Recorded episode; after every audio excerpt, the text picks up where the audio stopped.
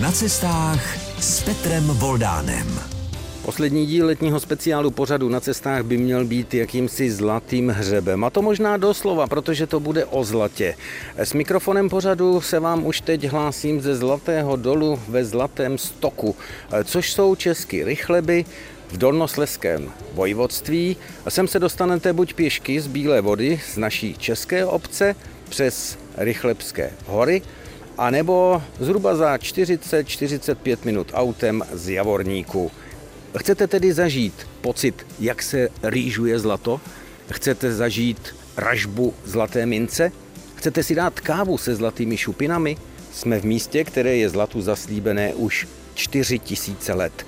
2000 let před naším letopočtem už totiž na tomto území zaznamenali první práce související s těžbou.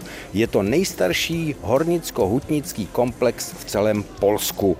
Bývalý Zlatý důl je dnes muzeem těžby zlata, je takovým dolnosleským Eldorádem. Tak zůstaňte s námi a vydejme se společně po stopách zlata, poměrně měkkého, drahého kovu. S mikrofonem letního speciálu pořadu na cestách, ve kterém dnes jsme na návštěvě ve Zlatém polském dole. Teď už mířím podle tabule ke Zlatému potoku. Ale vlastně my máme u nás také Zlatý potok, i když v Orlických horách u nás je toho zlata asi méně, ale archeologové už tam také zlato našli. Ten Zlatý potok je pod Orlickými horami v katastru obcí Kounov, Bystrá, Sněžné a tenhle ten zlatý potok asi není takový, aby se tam eh, zrodila zlatá horečka, jakou jsme znali kdysi z Klondajku. Dokonce eh, je tam spor místních obyvatel, protože ti neuznávají nový název toho toku. V mapách totiž úředníci před časem zanesli Zlatý potok, který tam všichni pod tímto názvem znají jako dědinu. Administrativně určené označení tohoto potoka se jim nelíbí. No a archeologové vlastně místním hrají do noty, protože nalezli zrnka zlata velikosti pepře, která získali rýžováním na pánvích a tam se zlato objevilo po odplavení hlušiny. Podle odhadu archeologů eh, toto zlato už eh, tady hledali lidé kdysi v pravěku a pak také samozřejmě nacházelo se i ve středověku. No a to, co vyrýžovali archeologové, eh, těch pár kousků zlata, ty můžete vidět údajně v muzeu v Deštném v Orlických horách. No ale já už teď jsem u Zlatého potoka ve Zlatém stoku, a tady je to rýžování vlastně možné si také zkusit, takže hned vedle Zlatého potoka eh, vidím už pánvičky. No tak po písničce zkusím svoje štěstí zlatokopa, lépe řečeno člověka, který si vyrýžuje nějaké to zlato. Letní speciál pořadu na cestách rýžuje zlato. Ano, právě teď jsem ve Zlatém stoku vyfasoval plastovou misku, která nahrazuje takové ty plechové talíře, na kterých možná jste ve filmech viděli rýžovat zlato. No a jsem tady už u 1, 2, 3, 4, 5 jezírek, do kterých přitéká voda. V nich je písek a já si teď zkusím, tak jako mohou turisté i tady, za 10 zlotých narýžovat nějaké ty kousky zlata. Tak uvidím, jestli se mi to podaří. Nabral jsem písek. Tak, zatím se mi v tom písku nic netřpití, takže si jako na klondajku moc nepřipadám, tak uvidím. Naberu znova. Tady asi to vypadá dnes nezbohatnu. Ale teď pozor. Ano. A právě se mi zatřpitil kousíček kovu našel jsem. Tak jsem opravdu vyrýžoval malý kousek kovu, který tady samozřejmě imituje to zlato, takže jsem byl úspěšný. No jak slyšíte, teď už chrastí kousky v úvozovkách zlata v mé skleněné ampulce. No, stejně se mi ale nechce věřit, že tady vytěžili za téměř tisíciletou historii kolem 16 tun zlata. Mně by to trvalo asi možná ještě déle, ale ta zábava je docela zajímavá, tak já ještě odložím Teď na chvilku mikrofon a ještě zkusím zalovit. Není to tak těžké vžívat se tady do pocitu zlatokopů. A znovu prohrabuji písek ve své misce a zase se tam něco třpítí. No dovedu si představit, jak jsou tady nadšené děti, když vidí ty kousky kovu a připadají si opravdu jako na tom klondajku při Zlaté horečce.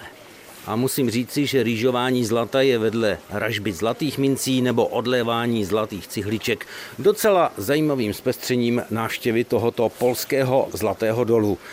I když ten výsledek není kdo ví jaký. Když to spočítám, 2, 4, 6 drobných valounků rádoby zlata. Tak už vám to vrátím. Super. Super, bardzo ładnie.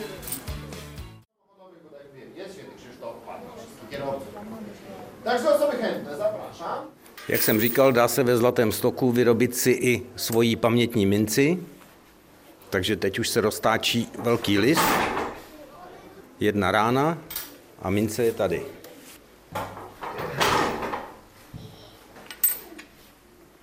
A ještě poprosím, co na té minci vidíme. Książęcy her Złotego Stoku i święty Krzysztof. Tak jste slyšeli svatý Krištof a ta mince má 3,5 gramu, je o průměru 21 mm a je to velice zajímavý suvenýr, který si odtud odvážím i já. Zlatou minci už mám a tady o kousek hned vedle si mohu nechat odlít zlatou cihličku. Tedy zlatou není úplně zlatá, je ze žlutého kovu, ale zlato, lépe řečeno, zlaté plátky si tady pořídit můžete, můžete si je koupit. A když už jsme u toho zlata, ve štole vás čeká také zlatý poklad. Můžete tam uvidět 16 tun zlata, velkou kostku a pak také zlaté cihly. Budou vám z toho zlata až oči přecházet. Prostě je to zlaté opojení tady ve zlatém stoku. A tohoto poměrně měkkého drahého kovu ve žluté barvě, která mnohé oslňuje, že z toho až oslepnou, jinak také platidla, se tady nabažíte dost a dost. Na cestách s Petrem Voldánem. Oranžový důlní vláček mizí ve štole a další skupina turistů se vydává na zkoumání Zlatého dolu.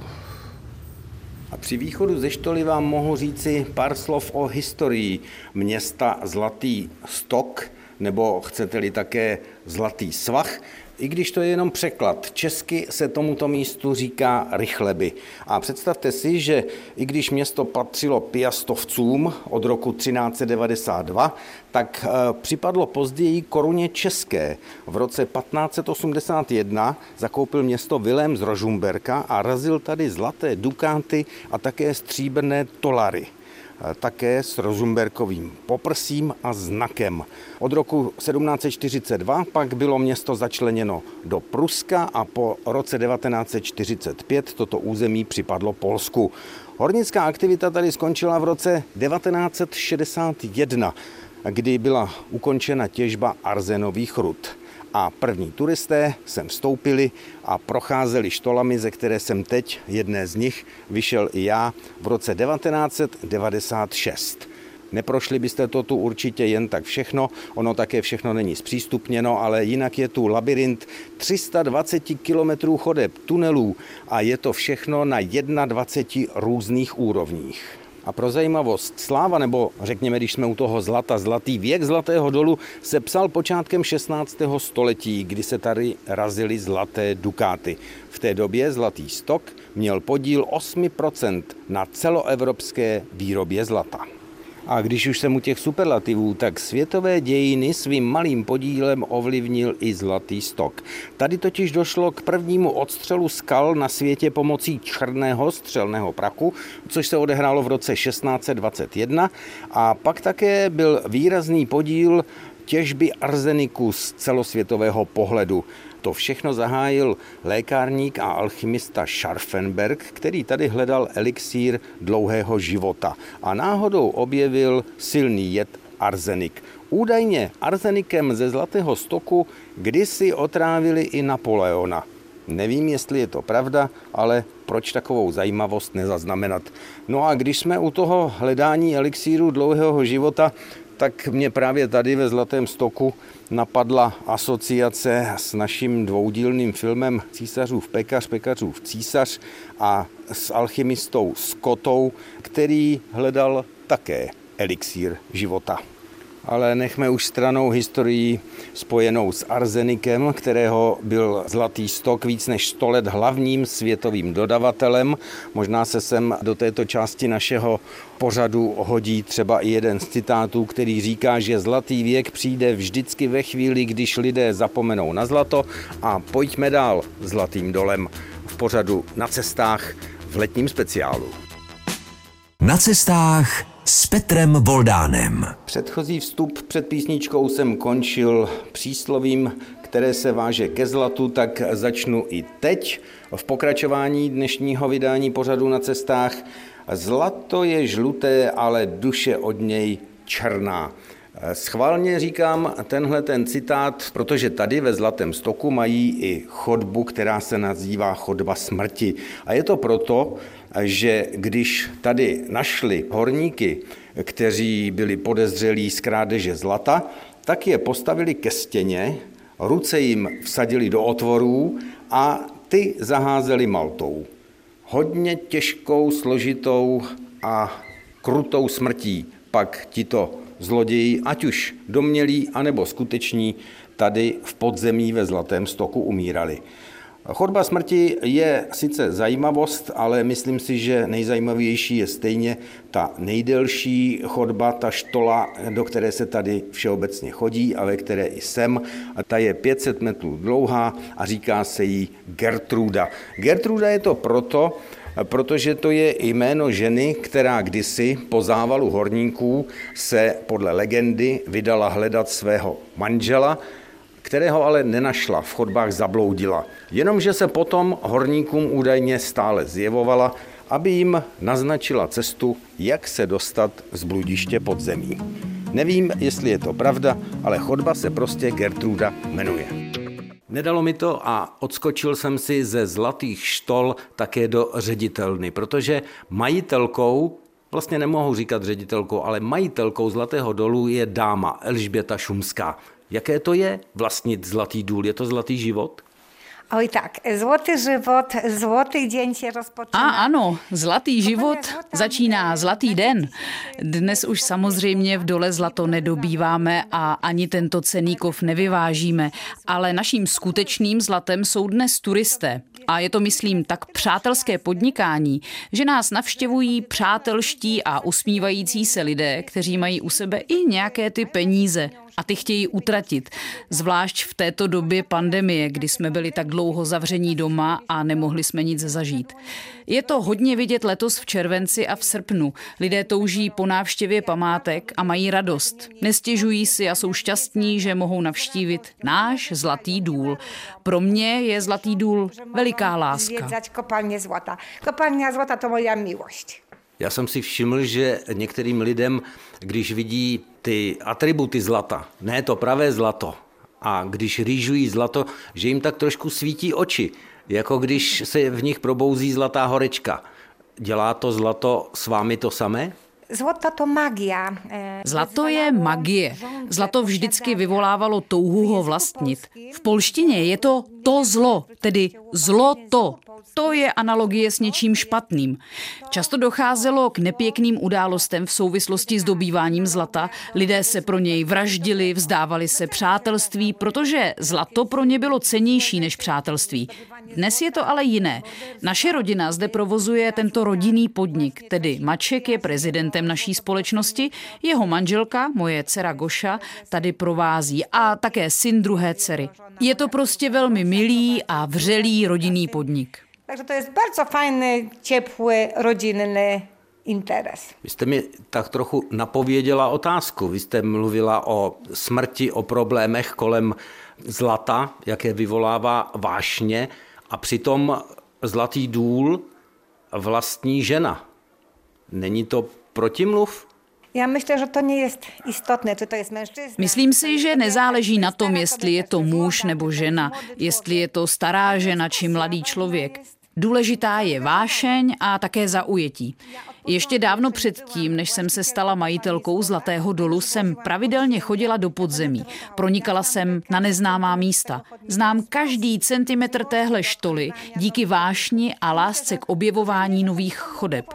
Myslím si, že mi právě toto do značné míry pomohlo vést tento těžký mužský biznis, protože provozování takového dolu je jako vedení továrny. Ročně nás totiž navštíví půl milionu turistů. Znají nás nejen v Polsku, ale i v celé Evropě. Máme tedy mnoho zahraničních návštěvníků. Já si myslím, že pro dobré vedení takového podniku je nejdůležitější silné zaujetí a vášeň. Jest mocne zaangażowanie i pasja. A navíc ženy vždycky měly rády zlato. Codziennie jak się budzę rano, Každé ráno po probuzení, když jdu do práce, říkám si, že je tu znovu krásný den, protože jdu pracovat na místo, které miluji a které je v mém srdci, kde si plním své sny. A mám jednu radu pro vás všechny. Když něco děláte, dělejte to s vášní, s láskou a všechno bude tak, jak má být. Zlato je krásné, třpítí se, ale zlatem se nenajíte. ale złotem się nie najecie. Musím říci, že při té závěrečné větě eh, paní Šumské svítí oči skoro jako zlaté. Na cestách s Petrem Voldánem. Tak a teď už jsem v restauraci, která je v areálu Zlatého dolu a tady údajně by měli dělat kávu se zlatem. Tak já musím zjistit, jestli to tak je. Kde mi tady udělají v dole zlatou kávu? Můžu si objednat zlaté espresso? Kawa ze złotem.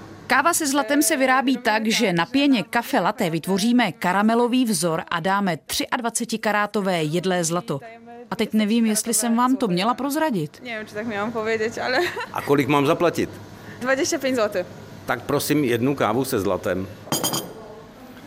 Řeknu vám, je to velice zvláštní pocit pít kávu a mít mezi zuby. Vlastně ani necítím zlaté šupinky. To zlato je prý jedlé. Je mi to trošku líto, ale maličko si ho v pytlíčku přece jenom odložím, ale zlatá káva, to je, řekněme v uvozovkách, bomba návštěvy, pro mě alespoň, zlatého stoku na polské straně česko-polské hranice. Už jsem pil po světě lec jakou kávu, včetně té drahé cibetkové, ale zlatou kávu tu jsem ještě neměl. Takže lepší tečku za návštěvou zlatého stoku, zlatého dolu v tomto polském městě, jenom kousíček od našich hranic, protože sousedí s Bílou vodou, odkud se sem dostanete krásně pěšky. Tedy lepší tečku si já představit neumím. Římský filozof Seneca říkal, že zlatem se otevírá každá brána. My jsme v našem letním speciálu otvírali bránu Kladského pomezí. A strategii, jak má marketingově být ještě zajímavější tato oblast, vypracovala Nora Dolanská, která desítky let pracuje v oboru cestovního ruchu, má zkušenosti z České republiky i ze zahraničí a tak po písničce zakončíme naše povídání už ne tady ve Zlatém stoku, ale přesuneme se na druhou stranu hranice, na českou stranu. Od Zlaté kávy se teď na chvilku odmlčím. Takže teď už o oblasti, která se rozkládá podél česko-polské hranice, trošku jinak s Norou Dolanskou. Já jsem završil ten náš seriál, letní seriál a speciál ve Zlatém dole. Má Kladské pomezí a celá ta oblast zlatý turistický potenciál podle vás? No, možná, že to zlato je ještě někde skryté v hlubinách země, ale určitě podle mého názoru tam je. Já si myslím, že vůbec tenhle celý kraj je eh, kraj budoucnosti a pokud se tam skutečně spojí síly, které budou aktuálně pracovat na rozvoji cestovního ruchu a budou i hezky podnikat, to znamená, že se prostě spojí ti podnikatelé i s tou veřejnou zprávou, tak aby z toho opravdu ale jaksi vzešel to plus pro eh, lidi, kteří přijedou, tak si myslím, že ta budoucnost je tam veliká. Je to kraj, který je zatím podle mého názoru bohem nepolíbený a dá se rozvíjet eh, velice zajímavým způsobem. Co vám nejvíc utkvělo v paměti, protože ten kraj znáte? Kladské pomezí je taková trošku jako velká neznámá. Mě vadí, nebo respektive trošku mě mrzelo, že když do toho kraje přijedete, tak vlastně nevíte, že tam jste. Není to označené, nemá to vlastně nějakou specifikaci. Zatím to nemá žádnou specifickou e, suvenírovou řadu. Tam se musí v podstatě propagovat i e, různými doplňujícími prostředky. To zatím ještě pořád není. Ale podle mého názoru celý ten kraj může stavět na té nádherné vodní ploše, což je rozkoš a já bych to celé na té rozkoši v podstatě ráda podstavila do budoucna a myslím si, že tam lidi opravdu cestu najdou. Máte nějaké zlaté šupinky, které by měl kromě té rozkoše ten kraj propagovat? Osobnosti, místa, přírodu? Ano, osobnosti pochopitelně, osobnosti jsou taková ta klasická turistická atraktivita, to je Čapek, to je Němcová. Ta se pochopitelně pořád ještě velmi silně propaguje, i když já si myslím, že do budoucna bude daleko víc o zážitky, bude o věci, které se vlastně budou moci v rámci toho celého kraje zažít, prožít, ať už jsou to koňské dovolené, ať už jsou to třeba farmy. Já si myslím, že tam je velmi nevyužitý potenciál třeba v agroturistice, tam by se dalo opravdu udělat spoustu věcí věcí v rámci toho, aby rodiny, malé děti prostě měly krásné prázdniny uprostřed prostě nepolíbené přírody. Takže v těchto těch místech si myslím, že se skutečně ještě dá hodně udělat. Doufejme, že nás slyší ti, kteří pro to něco udělat mohou a to už je doopravdy ta poslední tečka za naším letním speciálem na cestách s mikrofonem podél česko-polské hranice a hlavně v Kladském pomezí.